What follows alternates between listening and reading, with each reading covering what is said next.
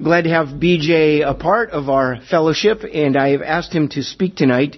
BJ has a master's in Christian apologetics and also a master's and PhD in philosophy, uh, background in philosophy of religion, philosophical theology, and historical philosophy. His focused studies involve the intersection of theology, philosophy, apologetics, and biblical interpretation. Uh, he is an adjunct professor at Southern Evangelical Seminary as well as Liberty University, and he teaches high school classes up in Mount Airy as well. And um, so he has plenty of opportunity to plant seeds of truth, and he takes advantage of that. He presented a debate on the evidences of the resurrection between a theist, a believer, and one who is an atheist. And some of the class were astounded at how little evidence there is against the resurrection. So I thought you would enjoy and appreciate hearing that this evening. He's going to present that probably somewhat in an encapsulated form. Thank you, BJ, for coming tonight. This is not just for our information, okay? This is equipping for us to be able to plant seeds of truth graciously, lovingly, plant seeds of truth in the marketplace. Good evening, everyone. The presentation you're going to hear, I usually teach in about a 16 week course. So I've tried to condense about 50 hours of lecture into uh, three hours for you. No, I'm just kidding. So, though I have a lot of extra text I brought just in case I need backup, um, there's some great resources we have available to us because our, our position is true. So, uh, a little bit about my background before I went into this. I was raised Roman Catholic. I lost my faith at college, and then I challenged a Christian coworker after I took a uh, philosophy class from an atheistic professor, and uh, he gave me all these tools of critical thinking. And so I said to a Christian coworker, I said, give me your best evidence that Christianity is true, and I'll show you what's wrong with it. So he gave me a little Christian apologetics book, and you know, since then I, I told him, man, you just changed my life. He's like, I just wanted to refute you. I didn't care about getting you saved. I didn't have the right motives. I was like, but the evidence was overwhelming. I just never experienced anything like it. It was, it was amazing. I'd been lied to for my entire bachelor's degree. And this is part of that evidence, especially the evidence for the resurrection. I was just blown away. I had some text by um, some New Testament scholars who are atheists and, and their uh, alternate naturalistic explanations versus uh, the miraculous resurrection. I was like, oh, that couldn't have happened. Oh man, I, I just can't believe this. I've been lied to. I need to get this information in the hands of other believers. So I told my parents, I said, I'm not going to med school. I'm going to go to seminary. And they're like, oh my goodness, what? Who's going to take care of us? I was like, oh, I'll still take care of you. I said, you're going to seminary. And I was, as raised Roman Catholic, my mom's like, I'm never going to have any grandkids. I was like, oh, don't worry, I'm a Protestant now. She's like, wait a second.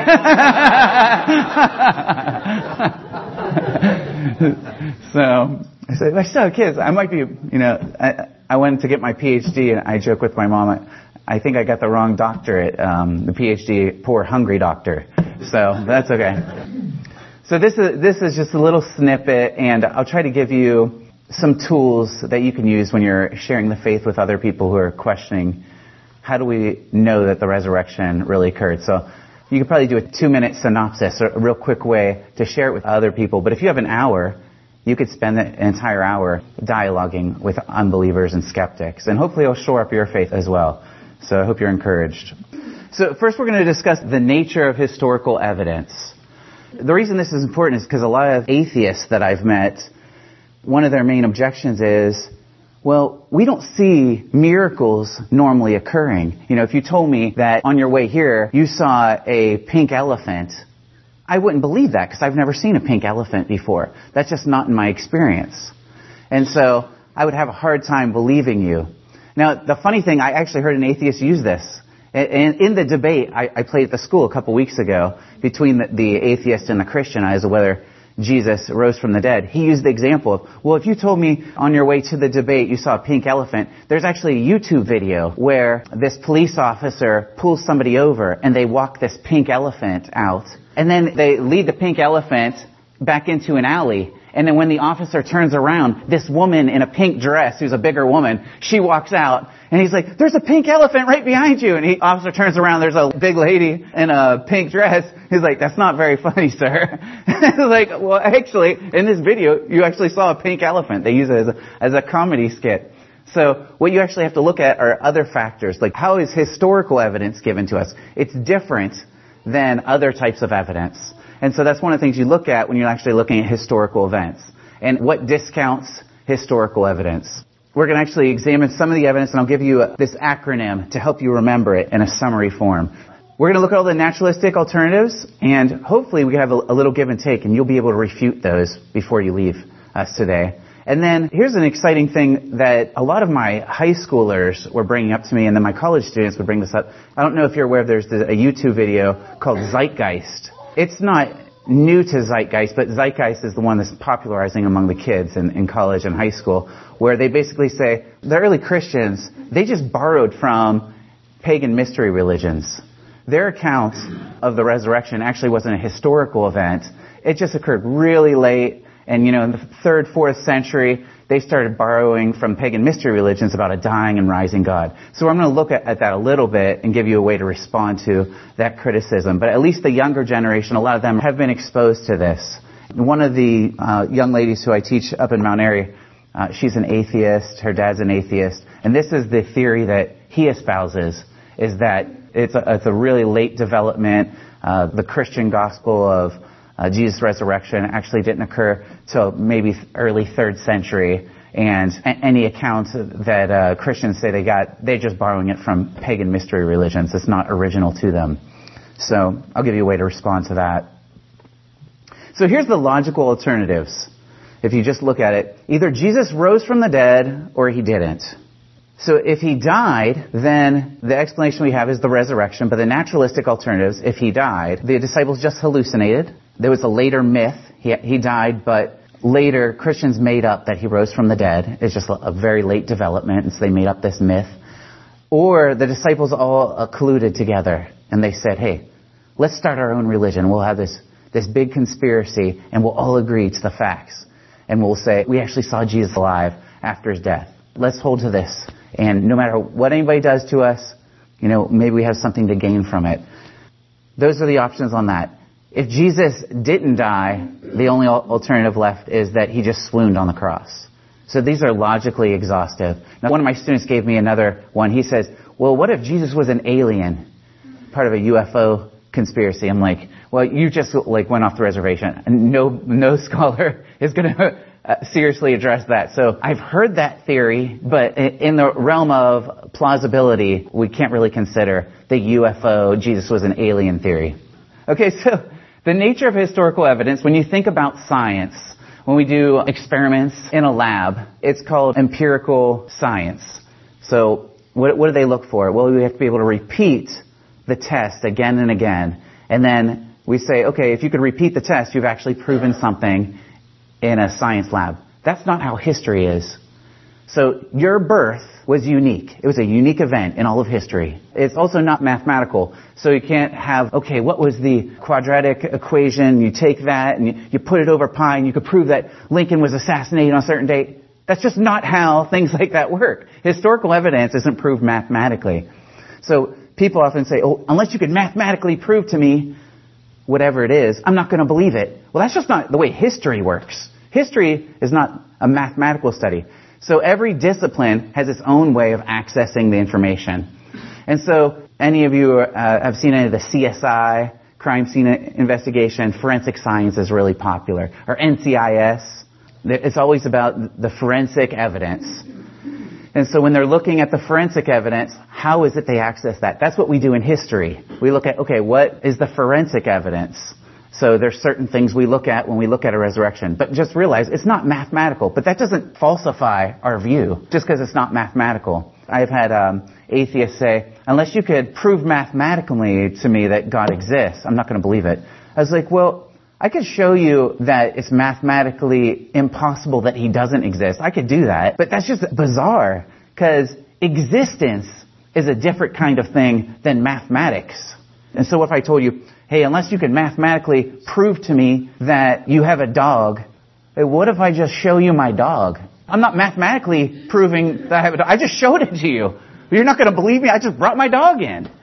It doesn't need to be a mathematical proof. There's other types of proof. It's not all proof is mathematical. You use mathematical proofs to prove mathematical formulas. That's, that's the proper realm for mathematical proofs.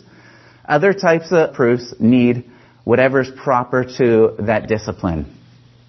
So we're going to be looking at the historical evidence. And all historians recognize this, but unfortunately it hasn't made it out to the popular audience. So these are things that are raised by popular atheists, the new atheist crowd.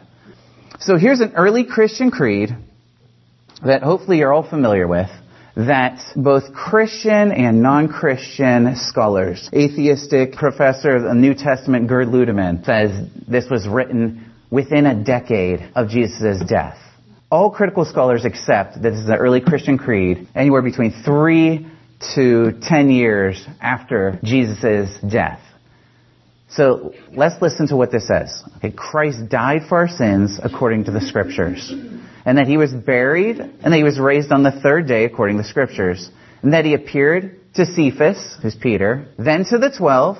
After that, he appeared to more than 500 of the brothers and sisters at the same time, most of whom are still living, though some have fallen asleep. Then he appeared to James, then to all the apostles, and last of all he appeared to me, as one abnormally born. Who was writing this? Paul. So he appeared to over 500 eyewitnesses here in this early account. He died, he was buried, he was raised on the third day, then he appeared to Cephas, who's Peter, then to the twelve. Now, who is James? Jesus' brother, okay? So if you remember earlier in the gospel accounts of Jesus' family coming to get him, they thought he was out of his mind. His mother and his brothers came because they thought he was crazy. And they came to gather him. When there's things like that, there's things like Peter denying Jesus. This is embarrassing. This is embarrassing for James. This is embarrassing for Jesus' mother. This is embarrassing for Simon Peter that he denied Jesus. So why are they included in the Gospels? Why would you include something that's embarrassing? Because it actually happened. That's exactly right. So that's what you find. It was the first person that Jesus appeared to. Mary. Okay. What's weird about that? Yeah. Okay, so what's weird about it being a woman? So women couldn't give testimony in court. So that's bizarre that you would include a woman unless it actually happened. You wouldn't do that. You wouldn't include that detail in there. Or Jesus writing with his finger on the ground in John's gospel. Things like this. A lot of scholars debate, this is just such a weird detail. And yeah, there's debate over why he did that. You would only include small details like that, embarrassing details. That actually testifies to the reliability of the New Testament. So here's a passage that even the most critical scholars who don't believe what we believe, they all affirm this. That this early Christian creed occurred well within the lifetime. And that's important for refuting a lot of these theories. I don't know if you've heard of Gary Habermas, one of the leading scholars in the world on the resurrection, did his doctoral dissertation on the resurrection of Jesus. He's got this book, The Historical Jesus. And one of the things he does is he'll stand across the stage and he'll say, okay, we'll say this period right here marks Jesus' death and resurrection. Okay, and we'll say the timeline goes out that way. And we'll say over here is about 100 AD. Okay? How close can we get to over there for Jesus' death and resurrection? And then he starts whittling down. And once he gets to this early Christian creed, which is about a decade after, okay, so he gets really close, but if that's 100 years out, you have this early Christian creed here. And how do they know that this is an early Christian creed? For what I received, I passed on to you as a matter of first importance. This is the introduction to a creed. So that's like when you see this, there's a formulation in the New Testament telling you there's a couple early creeds. This is one of the formulations. You'll see this pattern over and again. For what I received, I passed on to you as a matter of first importance. So you got to within like 10 years with this. But this creed here is even earlier than that because he actually received it when did he receive it? Well, it says in Galatians 1 when he received it. A short time after he's persecuting the early church, Jesus himself appears to Paul and he gave him this. And then in Galatians 1, he corroborates this message he'd been given and he appears and he interviews John and Peter and the brother of the Lord. And he makes sure that he wasn't running his race in vain and that he was actually preaching the gospel. So how close does that get? Well, that gets you to within one to three years. That's super early. And even critics will give you Galatians 1 and this 1 Corinthians 15. These are atheistic critical scholars. So when they're debating, they have a hard time with this. And so one of the things Gary Habermas likes to do, he's a professor at Liberty University, he debates these guys and he says, I'm not even giving you the things that evangelicals want to argue for. I'm giving you all your data and I can show you that Jesus rose from the dead with your data that you'll give me.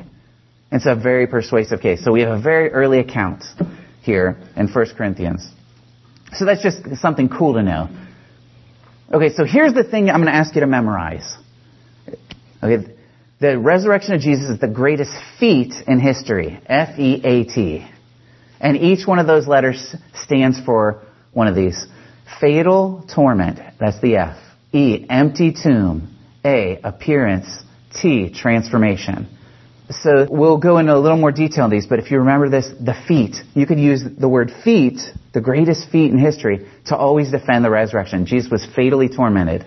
You could dispense of one of the naturalistic theories once you can establish that he was fatally tormented. Feet. that's the F. E, the tomb was empty. What was the earliest testimony that the Jews gave? The body was stolen, which presupposes the empty tomb. So they didn't say, hey, here he is. He's still in the tomb. What are you talking about? He's risen. You know, that would be the easy way out for the disciples to go the Jehovah's Witness route. Oh yeah, he didn't physically raise the dead. He was a ghost. Well, of course, a ghost doesn't have flesh and bones as you see I have. And then he ate with them and he was touched by them at the end of Luke. So the tomb was empty there's a decree early on, uh, shortly within a decade after Jesus' resurrection, that started testifying that no one's allowed to steal the bodies from any graves, and if they do, they're going to be under the uh, penalty of Roman law. So why did they invent this new law? Well, because the early Christian belief that was taking the Roman Empire by storm, that the tomb was empty. Okay, so that's the E, the empty tomb. The A, Jesus appeared Okay, that's that 1 Corinthians 15. Who are the different people that he appeared to? Okay, so over 500 people at once. Most of whom are still alive, though some have fallen asleep. The euphemism for having died, right? Okay, so over 500, but who are some of the others? The disciples on the road to Emmaus? Who else? To the apostles? And they were all like really open to it, right? Nobody was doubting. But Thomas, no, that's actually, that's significant that Thomas was doubting. That speaks to the evidence too. The fact that he was skeptical. So he's appearing to skeptics. He's appearing to groups of people, over 500 at once. Peter, who had denied him. James, his brother. And then Paul. What's significant about him appearing to Paul? He was an enemy. So it wasn't just skeptics and the brother, but an enemy of the Christians. He's a significant convert and the transformation of these men's characters. So you have men who are denying Jesus, a little girl who's questioning Peter, aren't you one of his disciples? And he denies him to a little girl. And now you have this man of courage standing up in the public square saying, you guys put to death the Lord. You know what has happened. We've seen him alive. And thousands are converted. So how's he go from a man filled with fear to such a man of integrity and courage. He's transformed. And not just him, the apostle Paul. And beaten and scourged and whipped and shipwrecked several times, stoned. So when you, you put all the evidence together, here's the historical facts that everybody has to explain. The fatal torment of Jesus. The burial of Jesus in a rich man's tomb. He's buried in the tomb of Joseph Arimathea. What's the, what's the significance about him being buried in a rich man's tomb? Yeah, usually they weren't. Who is Joseph of Arimathea in history? What do we know about him? And he's one of the members of the Jewish ruling council. So he's well known. Everybody knows Joseph of Arimathea. They all know Nicodemus too, the teacher of Israel. These guys are leaders of the Jews. Everybody knew where he was laid. He's buried in a rich man's tomb, okay? Well, besides the fact that it's fulfillment of Isaiah 53, in the, their messianic description there, which I think is pretty significant. And so everybody recognized where the tomb was. It would be real easy for the Jews to say, hey, this is where he was buried. So uh, um, one of the most popular uh, writers who's an agnostic about this, who lives in North Carolina, teaches at uh, UNC Chapel Hill, Bart Ehrman. Here's, here's a quote of his. Now, he's responding to other critics who are atheists but aren't biblical critics. And so as an expert who's a biblical critic, here's what he writes. At a reputable university, of course, professors can't simply teach anything. They need to be academically responsible and reflect the views of scholarship. That's probably why there's no mythicists, at least to my knowledge. Teaching religious studies at accredited universities in North America, Europe. Their views are not widely seen as academically respectable by members of the academy. The mythicists are the ones who say Jesus never really lived. Richard Carrier has written a book, I think it's in 2014, just released it, and he's trying to propagate Jesus wasn't a real historical figure. As since he wasn't a real historical figure, he could have never really you know, rose from the dead because he never really lived. It was just borrowed from pagan mystery religions. It just shows the ignorance, and this is the same uh, debate that um, a lot of the new atheists are promoting. So this is just not their realm of expertise. So they're speaking to things they don't know. So I don't go around pretending to know a lot about surgery and then commenting on that as if I'm a surgeon. One of my criticisms of them is just stick to the areas you actually know something about. But it's something they don't know anything about. So the, the main thing that they bring up, uh, the reason that Bart Ehrman and Gerd Ludemann and some of the others who are actually skeptics or agnostic or atheists, their main reason for not accepting resurrection is because it's a miracle. They say, you know, I have no good naturalistic hypothesis. I, it just couldn't have been a resurrection. That's a miracle. Well, that presupposes miracles can't happen. So what's your argument for that? They don't really have one. So I just don't think God exists. That's what they throw out. Okay, so what are your arguments that God doesn't exist? They might throw out a couple lame things that are really easy to, to uh, answer. Here, I'll give you one example of an argument they give. And this was actually raised in the debate a couple weeks ago that I showed in my class. The guy says, who made God? You know, I asked the child's question. Unless you can answer who made God, just put it back a step. If you're going to say that God exists, well, who made God? To which the philosopher, the Christian philosopher, Christian apologist, we often say, yeah, that is a child's question. You shouldn't act like a child. Okay, so it's like asking, why are bachelors unmarried men? That's just the definition. So everybody's definition of God is that He is the uncaused cause. So He doesn't need anybody to make Him. So these are the things I, I list here. Jesus was fatally tormented. He was buried in a rich man's tomb. The tomb was empty. He appeared to groups after his death. Everybody acknowledges these things. So this is where you get into like, oh, they maybe were just hallucinating. It was wish fulfillment, something like that. These are their naturalistic hypotheses to try to explain it. The disciples were transformed. Even the skeptics recognize the disciples were, they were different, very different after whatever they had encountered, whatever happened. And another thing everybody has to account for is the origin of various new beliefs. The two significant ones were an individual rising from the dead. So the Jews' general belief was a general resurrection at the end of time, not an individual Messiah rising from the dead before everything ended. That was a new belief to them. So where did that come from? The only thing that actually accounts for that is that Jesus actually rose from the dead all the early converts, all of them, they were all Jews. And they changed their day of worship from Saturday to Sunday. Now that's really significant. There's one thing that marks a Jew. It's that you keep the Sabbath day and you keep it holy. So to change from the Saturday worship to the Lord's Day, they start calling it, to Sunday, that's really significant. What caused that change? I think the resurrection of Jesus is the only sufficient historical explanation for that. In general, there's an anti-supernatural bias that these critics have. Basically meaning, if it's supernatural, we can't use that as part of our explanation. If there's a miracle, we just can't allow it. Now, I want you to think about each of these lines of evidence that I just mentioned, okay? So what I have here is the evidence itself is not supernatural in nature. Is being fatally tormented supernatural? No, that's not supernatural. How about a tomb being empty? Is that supernatural? Also not supernatural. So the evidence that they're gainsaying, none of that evidence is supernatural. Being buried in a rich man's tomb, also not supernatural, right? Appearing to groups after your death. Okay, well, this is, this is something that is plausibly supernatural. So they have to have a naturalistic explanation for the disciples seeing something. Now, what they would say is wish fulfillment, or maybe they're hallucinating. But even the critics do say they experienced something after his death. But they have to have a naturalistic way of saying it. So in itself, the miracle is that he was raised from the dead. That's the difficulty with the mass. Yeah, all seeing the exact same thing. That's right. That's the difficulty. That's really hard to do for 40 days. The problem with saying that it was written hundreds of years after is we actually have manuscripts that are super early. And so the way that textual transmission works, even the most critical New Testament scholars are all saying this all occurred within the lifetime.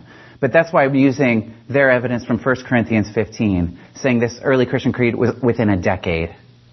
And then if you understand that 1 Corinthians is written within a decade of Jesus' death, and then understanding that he received this creed before that was written. So all historical accounts are actually written after the fact. There's about 25 different ancient documents that are non-Christian sources that testify and, and corroborate the accounts of the New Testament, including the Jewish Talmud.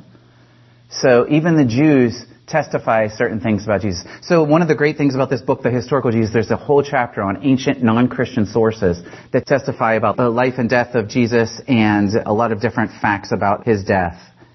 So there's archaeological things in there as well. Tacitus, Suetonius, Josephus are three prominent ancient historians, but there's also Pliny the Younger. So remember, these are the critics. On the eve of the Passover, Yeshu, this is what they call Jesus in the Talmud, was hanged. For 40 days before the execution took place, a herald went forth and cried, He's going to be stoned because he's practiced sorcery and enticed Israel to apostasy. Anyone who can say anything in his favor, let him come forward and plead on his behalf. But since nothing was brought forward in his favor, he was hanged on the eve of the Passover. So here's an ancient Jewish record of what happened. So they wanted to stone him, but they weren't allowed to do that. He ended up being hanged on the eve of Passover. This is corroborating what the New Testament says. It's amazing the details that are corroborated. I don't know if any of you have uh, looked into the evidence of the Shroud of Turin. No, we don't need the Shroud of Turin to prove that Jesus rose from the dead. But this past weekend, I was at a professional conference of scholars who are apologists, and one of them is uh, one of the leading Shroud scholars. And he held a, a conference up in the state of Washington where the leading Shroud scholars all got together, and I think for three days presented all the evidence, all the papers. And three of the guys were former atheists. And they were, they did their work on scientific studies investigating the shroud to try to find a naturalistic explanation for, okay, what is this image that appears on this cloth? What people say it is, is the burial shroud of Jesus, what he was wrapped in. And I'm going to read a summary of what they found on this burial shroud. Again, we don't need that in order to prove that Jesus rose from the dead, but there's no scientific explanation for a lot of the things they have with the burial shroud. It's a linen that has a double head image of the crucified man reposed in death that reveals the front and back of his body. So here's some of the things related to the shroud itself. They're trying to date, okay, is this a late shroud? Is it an early shroud? Samples of pollen discovered on the cloth point to an origin in Palestine, possibly as far back as the first century. Analysis of the cloth and weave discovered the shroud is compatible with first century cloth. There was also a lepton of Pontius Pilate placed over the eyes of the man in the burial shroud according to the uh, computer analysis that they're able to do with the spectrography. It's been an ongoing source of scientific investigation. They've had uh, a lot of different well-qualified scientists. The first group in 1978 conducted a battery of non-destructive tests. Now, here's some of the very odd things of the man who, whoever was in this burial shroud. The blood stains on the shroud were real blood. It was not an image caused by paint, dye, powder, or any foreign substance. The image is composed of oxidized, dehydrated, different fibrous cloth. But for some reason, there's the effects of a scorch on it that there's no scientific explanation. The man's injuries, whoever was buried in this, he had a series of punctures throughout his scalp from many sharp objects, a seriously bruised face, a horrible whipping, over 100 wounds from the beating of the count on the shroud, abrasions on both shoulders from a rough, heavy object, contusions on both knees. Both men had normal wounds associated with crucifixion, punctured feet and wrists. Strangely, both men escaped having their legs broken. As was normal, both had ch- post-mortem chest wounds from which blood and watery fluid came out on this shroud. Both men were buried hastily in fine linen and buried individually. The scientist's report includes, I quote, no known natural causes that could account for the shroud's image. In scientific terms, the image is a mystery. Perhaps even more amazing, the shroud has no bodily decomposition. Whoever was buried in it, there was no evidence of any bodily decomposition, indicating the body exited the cloth after a relatively short internment. According to the scientific team pathologist, the body was probably not unwrapped, as indicated the fact that the blood stains were still intact on the burial cloth. Such an action would have disturbed the blood stains. Even more interesting is the possibility the image was caused by some sort of light or heat scorch that emanated from a dead body in the state of rigor mortis. Again, we don't need that evidence. I just think it's really cool. Any uh, DNA evidence would be difficult because what do you need? You need an original sample by which to compare it. Yes, there's blood. Yep. Well, they knew there's blood stains on the shroud, but I don't know whether the DNA would have decomposed. Yeah, they're trying, they're trying to do all their tests without damaging the shroud. So anyways, that's, that's kind of a cool element as far as uh, some of the evidence.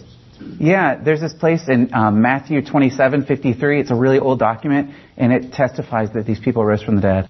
The lack of additional evidence, it's not evidence to the contrary. So there's no contrary evidence, but there's no evidence aside from the eyewitness testimony. But there's other eyewitness testimony to other things that, that were, have been corroborated. So, for example, Luke. If you go through the book of Luke, there's over 40 different independent archaeological discoveries that all corroborate Luke's historical document of both the Gospel of Luke and Acts. And so there's teams of archaeologists who have gone in skeptical, not Christian, to try to disprove different New Testament accounts. And they're like, Luke has all of these details. Somebody is, has this position this part, even the sea being a certain depth in a certain area. And he's real specific. They're like, all right, we're going to go through and we're going to document and we're going to find a, a mistake. And after overwhelming evidence, you have some of the leading archaeologists in the world and historians in the world who have come to see, wow, he's a historian of first rank, uncompared in the ancient world. And all these accounts end up being corroborated. And I have more on that in my book, Reading to Grow, if anybody wants to pick up. It's a really good book. and all the proceeds, if you ever buy my book, go to feed hungry children. Mine. Another question that usually we have to take seriously when we're discussing things with atheists is about the burden of proof.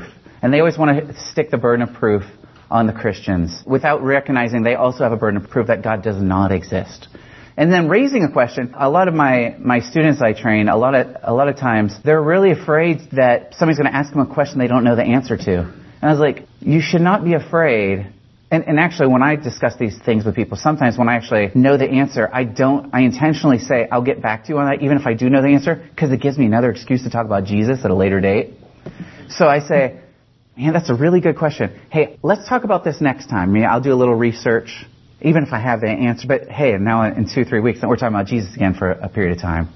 Just because you don't know the answer to it doesn't mean there isn't one. All you're admitting is you're not God. You're not omniscient. That's not a weakness in our position. So don't be afraid if somebody asks you a question you don't know the answer. Do some research, find the answer. It gives you another excuse to talk to them about Jesus. So realize the burden of proof is not just on the Christian, it's also on them. And so here's how college professors, I admonish my students who go off to secular colleges the college professors, here's what they'll do to you. They'll be waxing eloquently about whatever theory it is and attacking the Bible or the scripture in some way. This is the way it was used in my cousin's science class. The, the professor made some absurd statement and my cousin, he says something to his buddies. He kind of like snickers and undermines what the professor is saying. And they're like, oh, say it's the professor. I usually tell my students, don't argue with the professor, like the movie God is Not Dead. Some of you may have seen that movie. In real life, they're not going to be so nice as Kevin Sorbo was in that. None of my friends who are philosophy professors would have ever let a student have the stage and give them all the arguments for God's existence.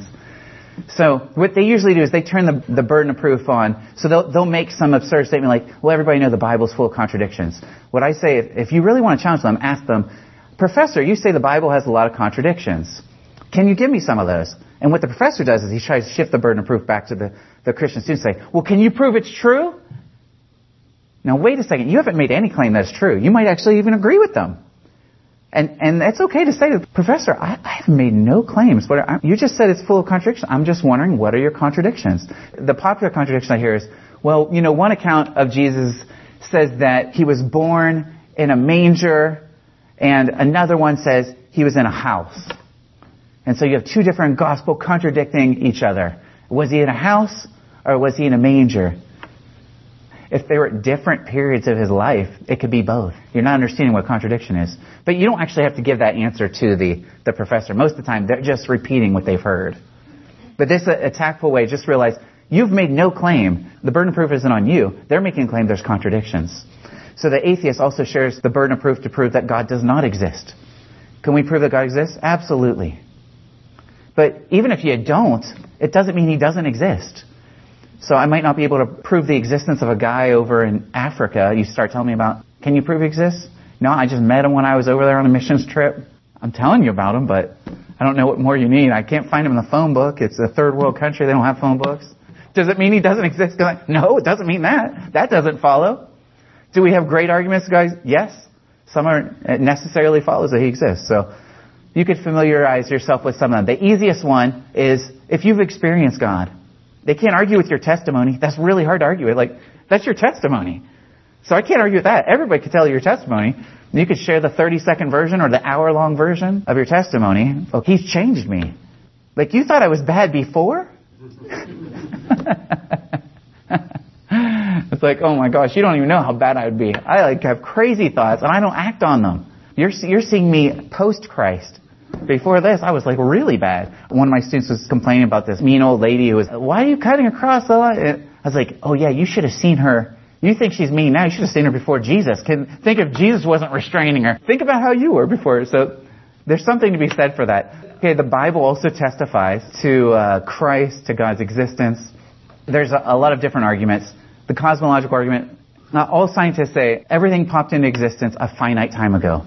What explains that? Okay, that's one of the cosmological arguments. And there's also a vertical one. What is the cause of everything currently existing? What accounts for the current existing of everything right now? Even with Big Bang cosmology, this is one of the things that um, Josh Spencer mentioned last week. He says the good thing about Big Bang cosmology is it gets you back to a finite universe. I think he was he was mentioning something about that. So they might not take our position on creation, but even they have to admit that everything sprang into existence out of nothing. That kind of sounds like Genesis 1 to me. If it's corroborating the same thing, okay, there at least something there. What accounts for that? So these are the, some of the different arguments for God's existence, but the problems with hallucination are many. You can't share a dream.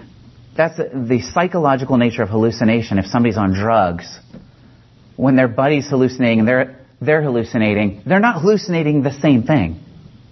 That's just not the nature of these appearances. We're not drug-induced hallucinations that people experience. So, like I said, he, he hung around for 40 days.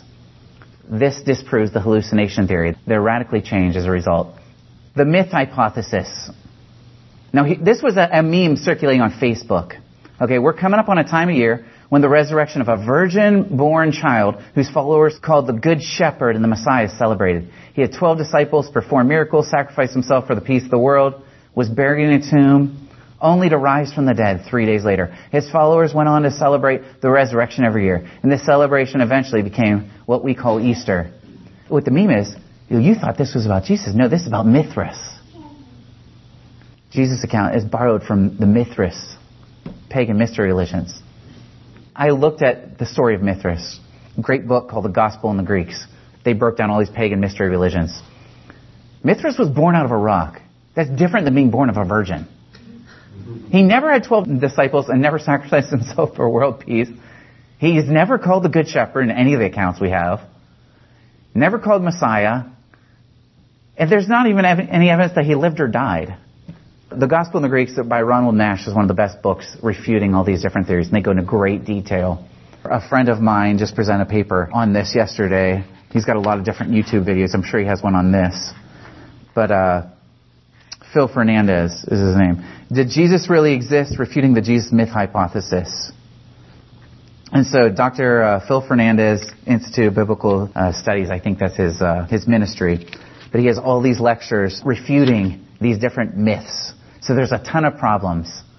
There's something even more damning than all the problems about the fact if you actually look at the details, they actually don't map on to the Jesus myth story two significant problems that I see. One, if you actually look at when these myths arose, they're all after the New Testament was written. So it's really hard to borrow from things when they were written hundreds of years before when the myths were written. Oh yeah, you borrowed from me because you knew I were going to write about that in a couple of hundred years. If there was any borrowing, it was the pagan mystery religions were borrowing from the Christians, not vice versa. So that's a really significant problem. Uh, a second major problem is the differences are superficial. They're actually not there when you actually read it. Like, okay, so and so was conceived of a virgin, and I'm reading his account. I'm like, okay, so a snake appears to his mom, and the snake impregnates her. That's not a virgin birth. Sorry. I want you to just answer my description, okay, as I, as I tell you about this. Somebody is elected in 46 to Congress. In 1960 as president. His vice president's last name was Johnson. He was assassinated by a lone gunman who had three names of 15 letters. And the, this assassin was killed by a gunshot wound before his trial. Who am I talking about? John F. Kennedy. Actually, that is true about John F. Kennedy, but it's also true about Abraham Lincoln. Same thing is true of Abraham Lincoln as John F. Kennedy. So notice I said 46 and 60. I didn't say whether it was 18 or 19. That's why I left those off. Does that mean that because it occurred to Lincoln, it didn't occur in the case of Kennedy? No. I'll give you one more, one more interesting one, okay? In mid-April, this enormous ship that they called Unsinkable made a transatlantic voyage and it struck an iceberg. And due to having a lack of lifeboats, the majority of the people on the ship perished. What am I talking about? The Titanic, that's a description of the Titanic, but there was actually a book written in 1898 called The Futility, where it happens to this ship called the Titan. The exact same thing. A decade before the Titanic. The ship in the, the book's called the Titan. Like, hey, I, I got a great idea. Let's do the same thing in real life. And we'll call it the unsinkable ship. Now, isn't that interesting? So, what is the fact that you can point to a source earlier, a fictional account earlier, show about the historical event? It doesn't show anything, does it? You actually still have to weigh the evidence for whether the Titanic had those things.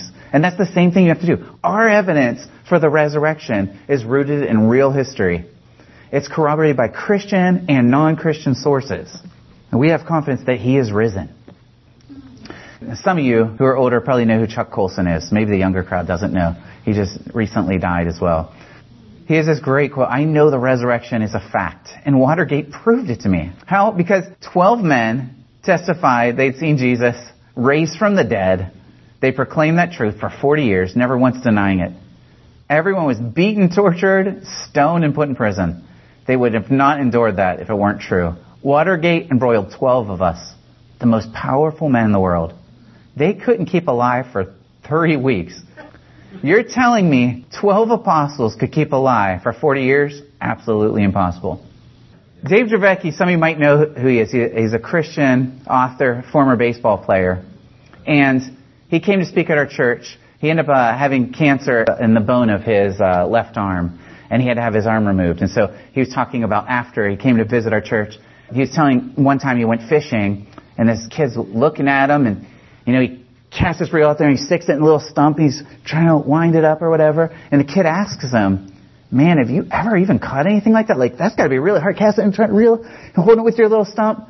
He says, oh, let me tell you, one time I caught one this big. so think of the nature of these stories, okay? The nature, of the character of these men. Okay? The conspiracy theories that they made up. They fabricated this crazy story. These are fishermen even a fisherman couldn't make up what they're telling in this account. This is way too big a fish story. So it's just the nature of man. Now, people bring up the point, you know, what about 9-11? Those people died for something like their religion. Why couldn't these guys have held to that? And here's the, the line I always memorize, okay? People may die for something that they believe is true, but no one will die for something they know is a lie. You know, there's actually another uh, parallel. If I told you about a, a, a giant plane uh, flying into a giant building in New York, and I told you all these people died as a result of that, everybody was killed on board. Uh, all of us think, having lived in a lifetime of September 11th, another plane did that after World War II in 1946. It's the same description. It flew into the Empire State Building. Okay, see, there's a parallel, but th- these are independent events in history. But there are parallels, yeah. But you have to weigh the historical facts.